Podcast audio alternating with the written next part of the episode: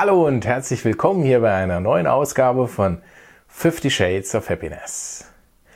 Heute beschäftigen wir uns mit der Frage, was gönnen können mit deinem persönlichen Glück zu tun hat.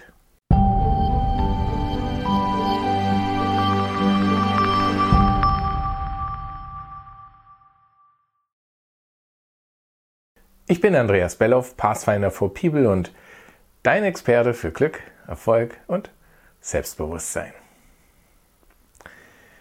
Da ist vielleicht wieder mal so ein Post, der dich triggert.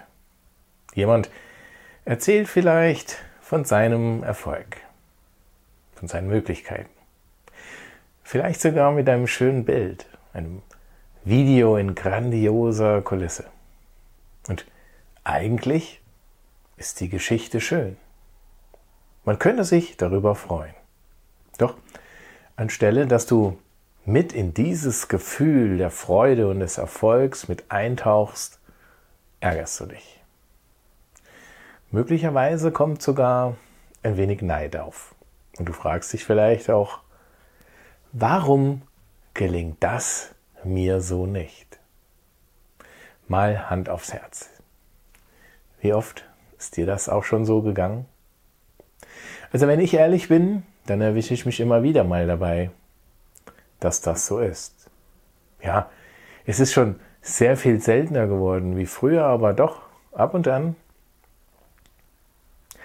Das, was wir an anderen und ihren Erfolgen messen und dass wir das tun, das ist menschlich. Und gleichzeitig ist es so wenig hilfreich. Denn was passiert denn dann, wenn wir uns vergleichen? Du wirst unzufrieden. Du wirst unglücklich. Wenn ich das bei mir bemerke, dann nehme ich mir ganz bewusst einen kurzen Moment Zeit für mich. Und dann schaue ich einmal aus der Perspektive der Bewunderung darauf. Ganz bewusst. Das kostet manchmal ein bisschen Anstrengung aber daraus entsteht fast immer Freude und manchmal auch eine Erkenntnis, was noch alles möglich ist. Und gleichzeitig erhöhe ich damit meine Frequenz. Meine Stimmung steigt. Und damit schaffe ich natürlich eine wesentliche Voraussetzung für die eigene Freude. Einfach nur durch gönnen können. Und du kannst das auch. Probier es doch beim nächsten Mal einfach mal aus.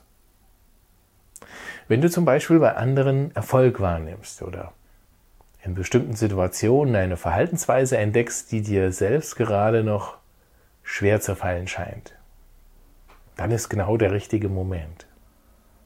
Das Ergebnis, das wird dich beeindrucken und überraschen. Versprochen.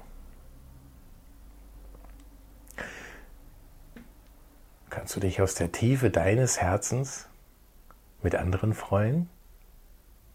Und dadurch zu einer Einladung für dein eigenes Glück werden. Bis zum nächsten Mal.